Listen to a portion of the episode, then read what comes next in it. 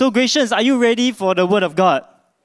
Amen, amen. As you know, uh, listening to God's Word is not just mentally and intellectually, right? It is something that you need to catch in your spirit, right? In your heart. And so this morning, I believe that God is going to speak to all of us. So, right now, as we begin this uh, message, I'd like all of us to do something for me, please. Okay, can you all just close your eyes for a moment? Okay, just close your eyes wherever you're seated, just for a while, but please don't fall asleep. Okay, um, I want you to imagine with me what is it like living in darkness? What is that like? Okay, for example, imagine yourself having an entire meal with your eyes closed. What is that like? It's uncomfortable, right? And a bit disorienting. And uh, you know, I had that experience once where I had an entire meal in pitch darkness. Okay, you may open your eyes right now in case you, you fall asleep uh, closing your eyes for too long. So I was blessed, right, with a lovely couple to actually uh, eat have a meal at a restaurant called NOX Dine in the Dark. Okay, some of you may have uh, heard of it. And uh, it was a very interesting and a very unique experience, but highly uncomfortable and even frustrating. Okay, what is that like? Okay, so we were led into this room that was pitch dark. All right, and totally dark. And I mean, like, when you put your hand in front of your face, right, you can't even see your fingers. It was pitch dark. Okay, and so we, we were, you know, we had to feel our way, feel our way to the table, to the chair. We had to sit down, and then, you know, we had to feel our way around the table, like, oh, this is my spoon, this is my plate, this is my cup, okay? You can't see anything at all. And you can't see what you're eating, so we had to be careful, okay, not to put the food into our nose. all right. And and it was really uncomfortable you know. Uh, i can't even see uh, my wife who was sitting in front of me that i'm talking to. Uh, and and that was such an interesting experience. And i had what i had a taste of what it's like living in darkness. And of course you know no need to say uh, it wasn't a good place for selfies uh because it will just appear, you know, as a, as a dark, you know, photo. So it's not a good place for selfies. And uh, living in the darkness is something that is really, really uncomfortable. It's not something I would want for myself. And this is a parallel for the kind of spiritual darkness that I hope that none of us is in. And so today's message, okay, we're going to talk about how great a hope it is when Jesus came and he declared I am the light of the world. It's a great hope. And that's the title for today's message. I am the light of the world. And those of you who are online, why don't you type in the chat right now, light.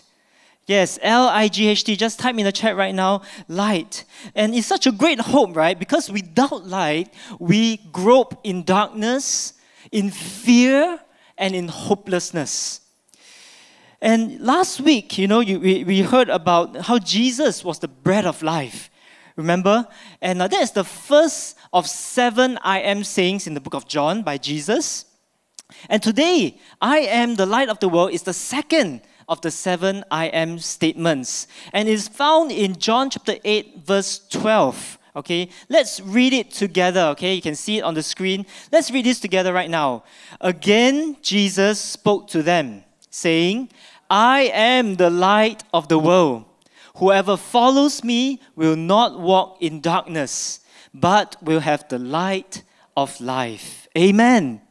And the big idea for today's message Jesus gives true illumination and guidance in life. Jesus gives true illumination and guidance in life. You see, after Jesus made that declaration, the Apostle John used this very amazing story as an illustration of how Jesus is the light of the world. And in this story, we look at the three main characters and discover some powerful truths for our lives. And the first character is none other than our Lord Jesus Christ. He is the one who is light. And the story begins in chapter 9, verse 1. Okay, John 9, verse 1 says, As he passed by, referring to Jesus, he saw a man blind from birth. And his disciples asked him, Rabbi, who sinned? This man or his parents that he was born blind? And Jesus answered, It was not that this man sinned or his parents, but that the works of God might be displayed in him. You see, the, G, uh, the disciples asked a very common question when faced with tragedy and suffering. Very common, and it is the why question. Right? They want to know why. Why is this man blind? Was it his fault? Did he sin that he was, that he was blind? Uh, it seemed unlikely because he was born this way. So maybe it was his parents who sinned. But Jesus said it was neither because that was irrelevant to what God wanted to do. All they needed to know, and all we need to know, is that ultimately, even suffering and tragedy can be used by God for His good purposes, for His good works. Ultimately, God can use that. And, and Jesus continued um, in this story, verse 4. He says, We must work the works of Him who sent me while it is day. Night is coming when no one can work. As long as I'm in the world, I am the light of the world. And this is a declaration that he, he's repeating right now, which he already made in John 8 12. You see, this is God's special assignment for Jesus, this work that Jesus was talking about, was to show people who God is and to die on the cross to redeem the world. And that is a work we will commemorate coming Friday, and that is Good Friday. And by dying on the cross, by showing people who God is, He would illuminate the world. He will give illumination to the world as the light of the world. And notice here that he did not, that he said, we. We must do the works, right? And um, Jesus made it clear here that the disciples had an important role to play in that work. And that is in line with other verses in the Bible, and I believe you will remember that talk about, you know, Jesus saying that you are the salt and light of the world, right? And the Apostle Paul also mentioned that we are children of light in 1 Thessalonians 5. So Jesus said, I am the light of the world, and we must do God's work. Right? So this implies that we are the little lights that God has sent to bring light to the world. Amen? We are the little lights. Tell your neighbor right now, we are children of light. And those online can type that in the chat as well. Children of light. We are. And now let's dive deeper into what it really means for Jesus to be the light of the world. What does it really mean? You see, light here speaks of spiritual illumination and insight spiritual illumination and insight. It is supernatural, right? It is where, you know, the, your, your mind gets enlightened and you begin to understand something which you never saw before, right? And, and it's like the aha moment. And, and some truth dawns upon you, right? I think many of you may have experienced that before. That is that spiritual illumination. And um, you know, notice that Jesus here, he didn't say, I bring light to the world. He said, I am the light of the world. What is the difference? I think it's a huge difference. Here, when Jesus said, I am the light of the world, he is stressing that he is the source of that light. He is the source of that spiritual uh, understanding and illumination that comes. And you can't have this uh, illumination without having Jesus Himself. You can't separate the two. And He says, I am the source of it. And all that Jesus is, He embodies that light. C.S. Lewis famously said in this uh, saying, he said, I believe in Christianity as I believe that the sun has risen. Not only because I see it, but because by it I see everything else. Profound, isn't it? And so, when Jesus is the light, it means that not only do you see Jesus, but through Jesus, you see everything else correctly. He illuminates all of life for you, and your entire worldview is changed, is renewed, and your life is transformed. And that's important, isn't it? Because we live according to how we understand the world. If we understand the world wrongly, we will live wrongly. And the effect of such illumination then is, is it comes forth with truth in our life. It brings forth freedom in our life. It brings forth guidance, hope. It brings forth life itself. And we can see how light can be a metaphor for each one of these. And this morning, as we sit here and listen to the Word of God, I believe God will bring supernatural illumination into our hearts as we listen to His Word. Amen? Yes, let's God, let God bring the illumination into our hearts. And then Jesus went on to illustrate this whole concept by healing the man who was born blind. You see in verse 6, he says, Having said these things, he spit on the ground and made mud with the saliva. Then he anointed the man's eyes with the mud, verse 7, and said to him, Go and wash in the pool of Siloam, which means sent. So he went and washed and came back seeing. I think we can all agree that the way Jesus performed this miracle was unconventional, right?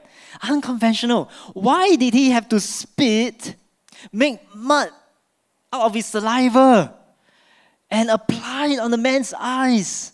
That is gross, right? And unhygienic. Why did he have to do that? And why did he have to wash it away in that particular pool of water? You cannot go to just the tap nearby or the drain nearby, you know. It must be that pool. Well, we, we cannot be absolutely certain, but what we do know is that it wasn't the spit. It wasn't the mud. It wasn't that pool of water that healed the man. Otherwise, maybe today we'll be selling bottles of that you know, outside for healing. It wasn't that, okay? It was the power of God. And it shows that God can work through any method He wanted. He is sovereign. He can do anything He wants in any way He wants. And we must be humble enough to allow Him to work through any means. But as you will see later, some people got offended by His miracle. And before we go into that, let's shift now the spotlight to the second main character in this story. All right? And this second main character is the man who lived in darkness. Right? He was not given a name, right, in this story. He was only known as the man who was born blind. Okay? He never saw anything ever. He was living in darkness all his life. And we all know that living, you know, uh, uh, as a blind person is difficult, right? But in the context of his time, it was even more pitiful. I tell you why. Because at that time, there was little or no social welfare benefits for the handicapped. There was little of that. There was no social acceptance, no social awareness that will minimize this discrimination that he may face, right? And also, there was lack of facilities that aid the blind like we have today. Therefore, most of them had no choice but to beg for a living. But everything changed when he met Jesus. And he was told to go wash himself in the pool of Siloam, and he obeyed. He obeyed, right? He had nothing to lose. Of course, it felt gross, you know, having that mud on his face, but he humbled himself. And he did as Jesus said. And commentaries say that it is likely that they were a considerable distance to the pool of Siloam. We don't know exactly how far, but it could be a considerable distance. And remember, he's blind, right? I don't know how he got there. Maybe a friend brought him, or maybe he had to grope his way there. Whatever the case, right? It was inconvenient and it was not easy. But he persevered and he obeyed. And amazingly, after he washed himself in that pool, light entered his eyes for the very first time. For the first time, he began to see. Can you imagine the exhilaration? Imagine seeing colors for the first time. Imagine seeing flowers, uh, the clouds on the sky, seeing people for the very first time in his life. Jesus the light of the world brought light into his eyes. And in verses 8 to 12, we see that the people around him, they were astonished. They were baffled. You know, they couldn't believe that the man who used to sit and beg, who has been born, who was born blind, now could see. That was super dramatic, and no wonder when the Pharisees accused Jesus of being a sinner, the blind man answered. Listen to his answer in verse 25. He said, Whether he is a sinner, I do not know. One thing I do know. That's all that matters to him. That though I was blind, now I see. Hallelujah. That's all that matters. But the Pharisees, they were very skeptical and continued to question him. And as they did, the blind man's answers were very interesting. Very interesting if you look closely. They revealed how he progressively received spiritual insight and understanding. Everybody say progressive. Progressively, yes. You see, first in verse 11, he only knew Jesus by his name right? He was only known as the man called Jesus. That's all he knew. All right? But next, when the Pharisees accused Jesus of being a sinner, he said in verse 16, How can a man who is a sinner do such signs? And so here he, he began to realize, hey, this man is not a sinner.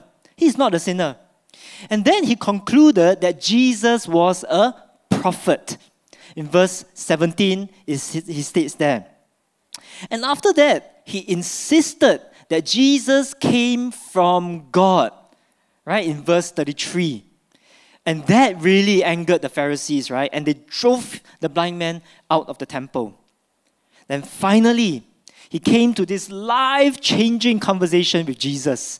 I said that, of course, at this time he didn't know it was Jesus because he had not seen Jesus. Remember, he was blind when he first encountered Jesus. So in verse 35, we read this Jesus heard that he, they had cast him out, and having found him, he said, Do you believe in the Son of Man?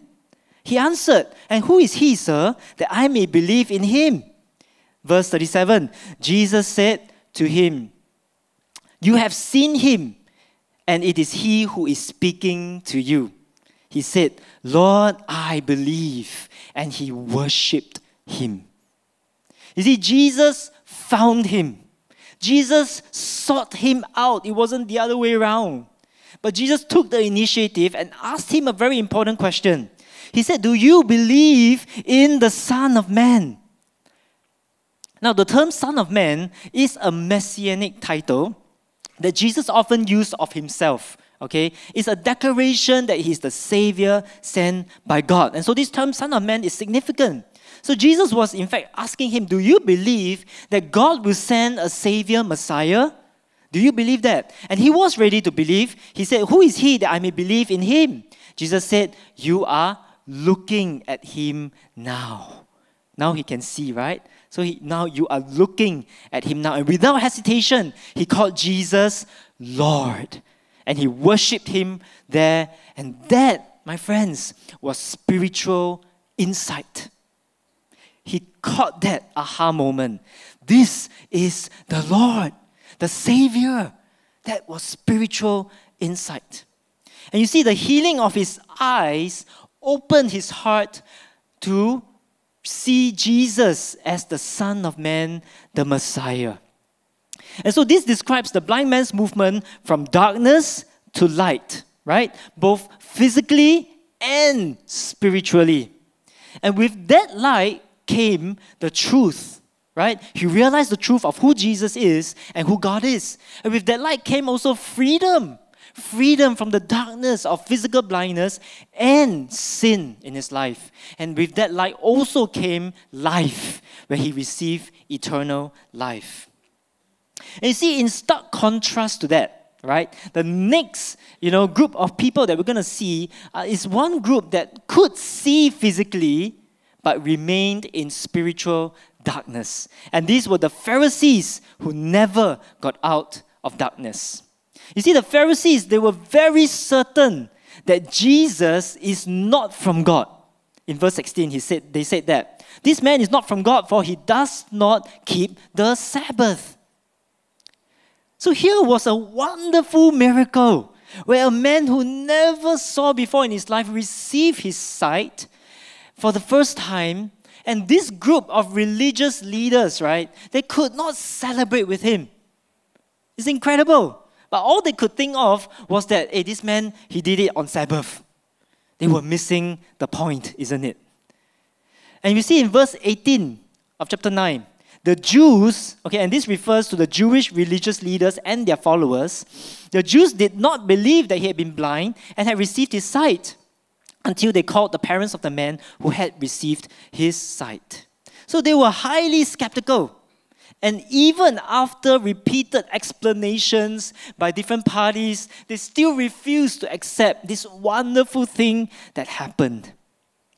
And I want to suggest to you that there are a few reasons for this, and this is important.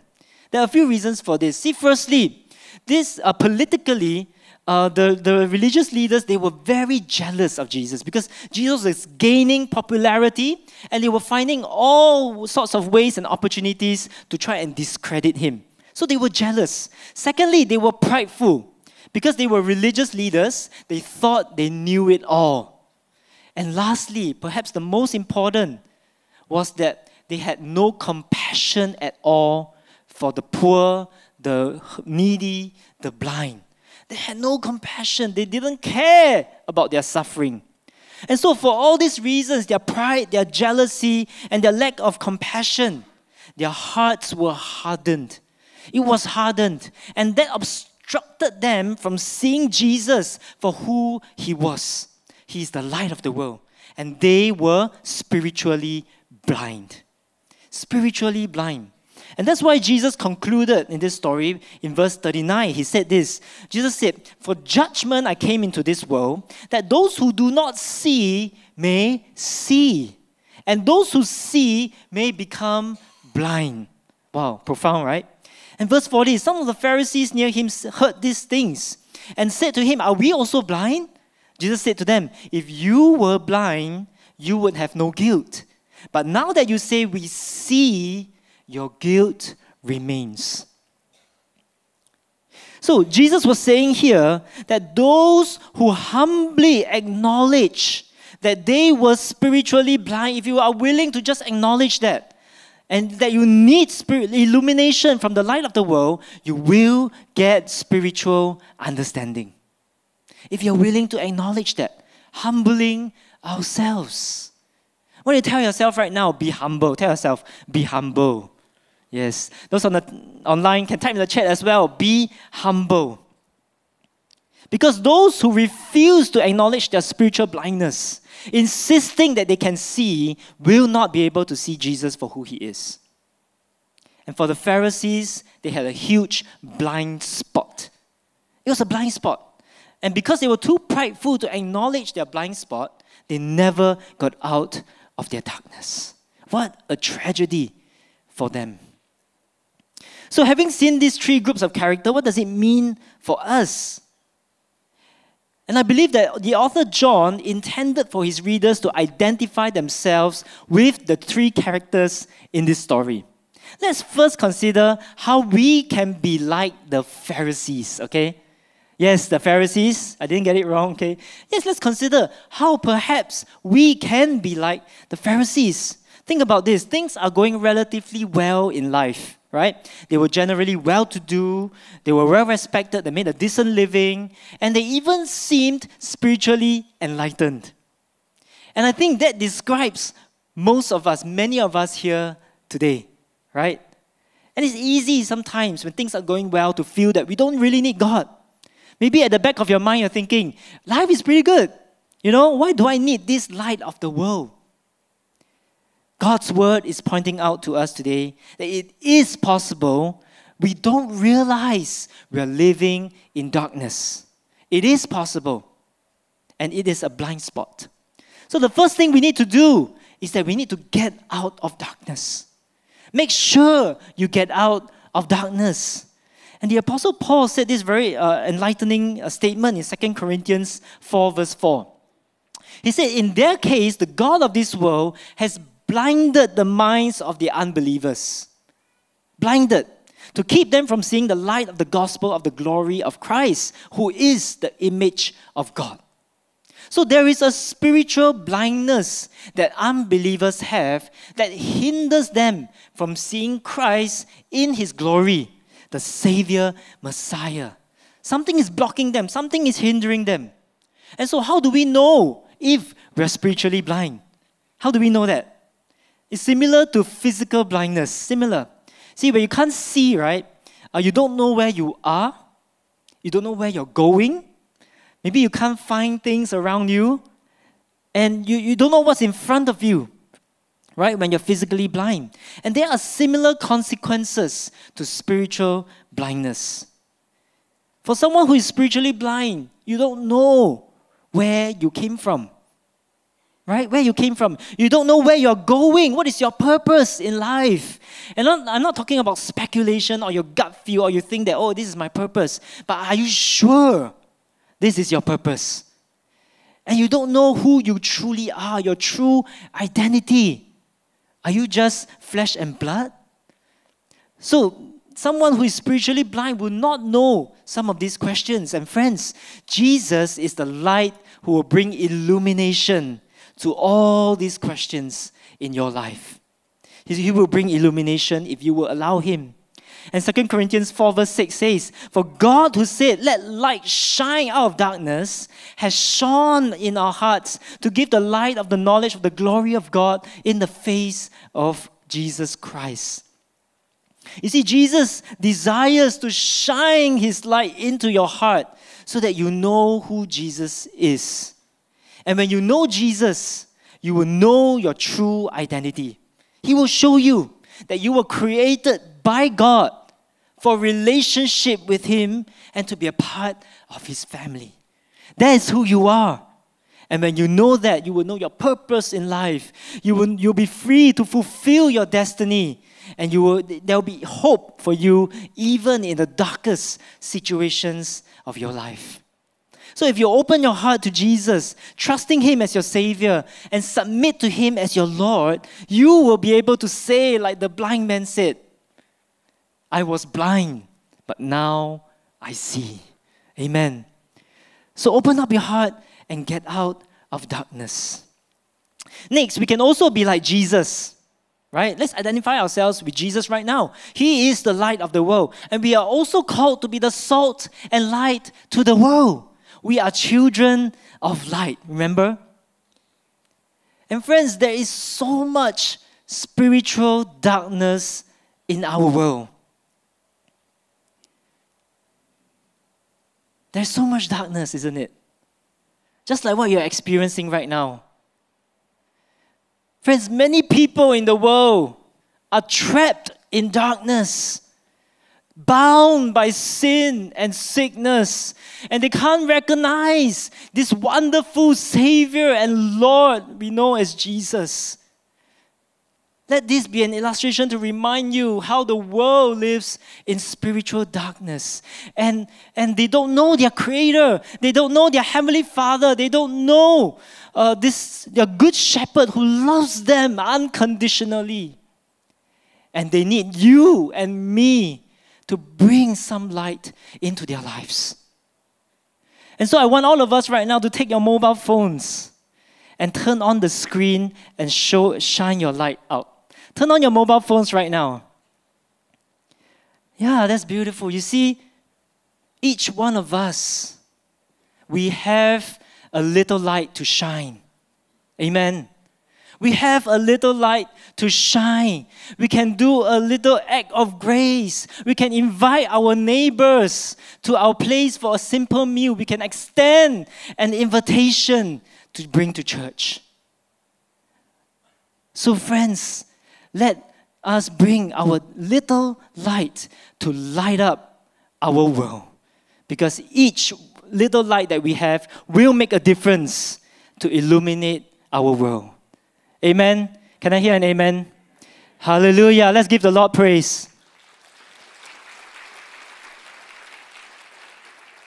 I hope this little illustration can remind you of what it's like living in spiritual darkness. And so, Gracians, I believe God will use our Good Friday production very powerfully You have seen the schedule of services. So much work has been put in. And we sense quite a bit of spiritual opposition. Those of you who are involved, you will know what I'm trying to say. There's spiritual opposition in what we are trying to do. So bring someone to the light by inviting them to this very important, to hear this very important message. Tell your neighbor, bring someone. Amen. Lastly, we can identify ourselves with the blind man. We need to grow in our spiritual understanding. Those online, type in the chat right now, grow. We need to grow. Remember how it was a gradual process for the blind man, right? And wherever you are in your spiritual journey, there's so much more to grow and to learn about the Lord. John 8 12, we read earlier, says, Whoever follows me will not walk in darkness. Follows is the present continuous tense. It means that it is a continual decision to follow Jesus, and only then can we keep on walking in the light. We need to keep allowing more of His light to illuminate our lives and expose our dark side, expose our blind spots. We need to keep allowing that. When you read the Bible, ask God to illuminate your heart. When you need wisdom, Ask God to illuminate your heart. When you listen to a sermon, ask God to illuminate your heart. And from this story, we can see that the humble, the broken, and obedient are better able to gain spiritual illumination. They are better able.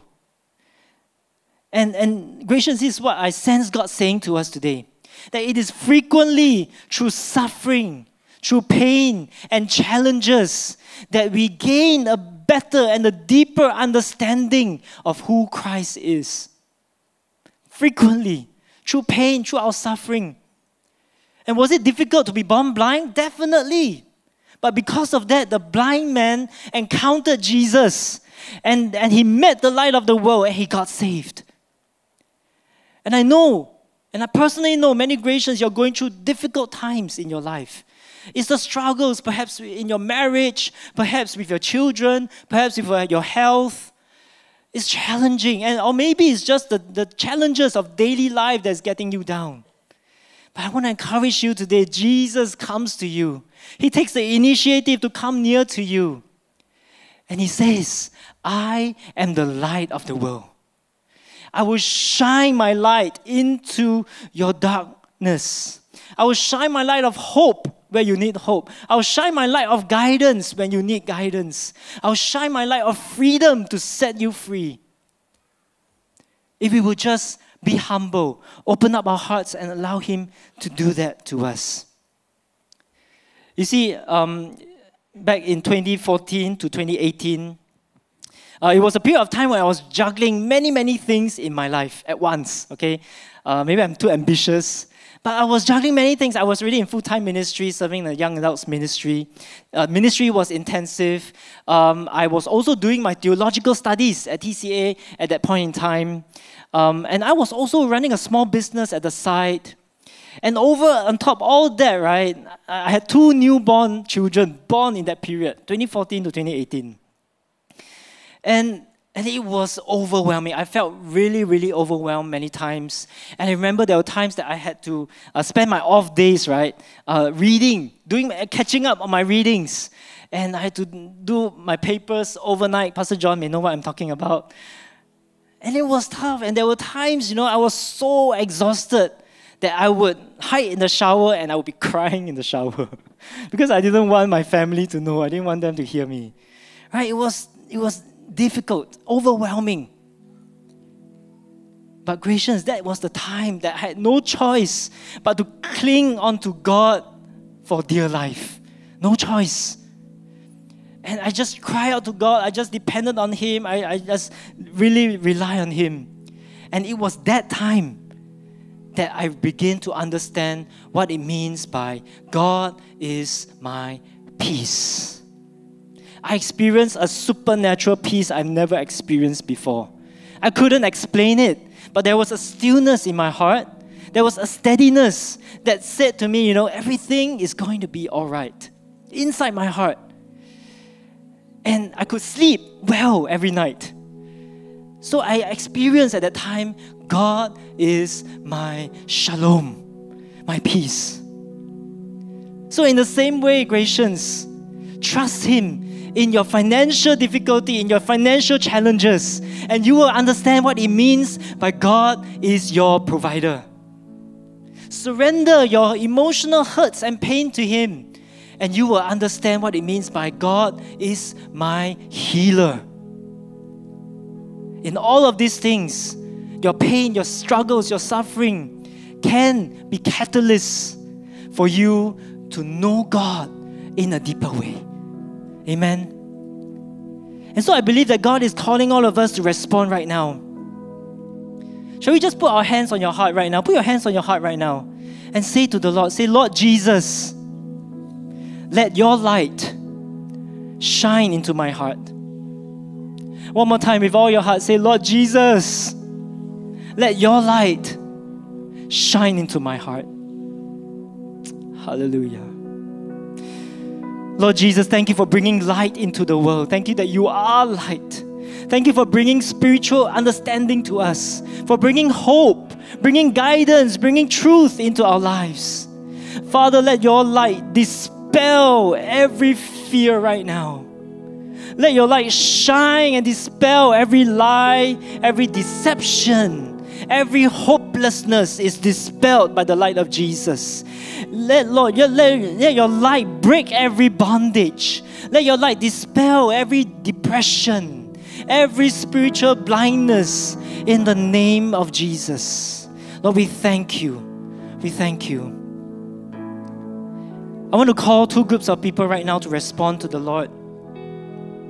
How we respond to Him determines how much of God's light we allow into our lives. And perhaps today you know someone living in spiritual darkness and you want to bring that person to the light. One way to do that is to invite that person to the Good Friday service, or you can reach out to that person in any other way that the Lord leads you. You can come along and pray with us as a church at J333. Whatever it is, if you have some names in mind, why don't you raise your hand to the Lord right now? Raise your hand to the Lord if you have some names in mind. Yes, as a prophetic act, you say, God, I'm going to lift these names up to you right now. Thank you, Lord. Father God, you see all these names. Just mention these names before God right now. Say, God, I will lift up these names to you. Father, Lord, let your light shine into their hearts. Let there be light in Jesus' name into their lives. And Father, let these people come, respond to the invitation, and then come to Jesus and be safe. We thank you, Lord. Hallelujah. The second group of people, perhaps, you know, after hearing this message, you want to allow your challenges, your suffering, the difficult things you're going through to be catalysts for you to know God in a deeper way and to grow in your spiritual understanding. You want that. Those, those difficulties can open the door for His light to shine into your life. And say today you say, I want to humble myself. I want to come in my brokenness, and I want to allow the light of the world to enter. Why don't you indicate to the Lord right now by raising your hands and say, Lord, I want to allow the light of the world to enter. Yes, I see those hands. Thank you. Keep your hands raised as an indication to the Lord. You say, I want to allow my challenges to help me to grow in my spiritual understanding of who God is and who Christ is. Thank you, Jesus. Thank you, Jesus. Father God, you see these hands that are raised. Lord, whatever it is they're going through, God, you have compassion on them and you come near to them right now. And Father, through those things, you shine your light and bring illumination into their hearts that God, they can draw close to you and they can know you more. So we thank you. Hallelujah. Why don't you please stand with me right now? Thank you, Jesus. As we sing this next song, I want us to just come to the altar. Respond to the Lord. Come to the altar if you have a need. Come to the altar. Let us pray with you. And I believe that the Lord is going to shine His light into your life. Come right now. In light of the world, Thank you, Lord. you step down into oh, darkness. oh, hallelujah. Light of the world. Open my eyes, let me Oh, see let us see, oh God. Hallelujah. beauty that made this heart adore you. Hope of a life Thank you, Jesus. spent with you. Hallelujah. So here I am to worship. Here I am to bow down. Here I am to say that you're my God. You're altogether lovely and altogether worthy and altogether wonderful to me. King of all days. O King of all days, oh so highly exalted, glorious in heaven above,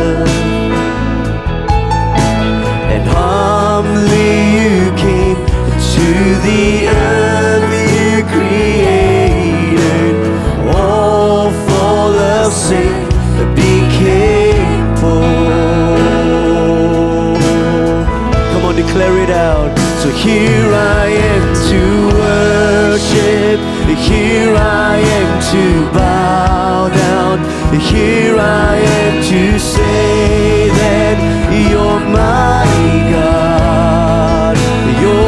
Altogether lovely and altogether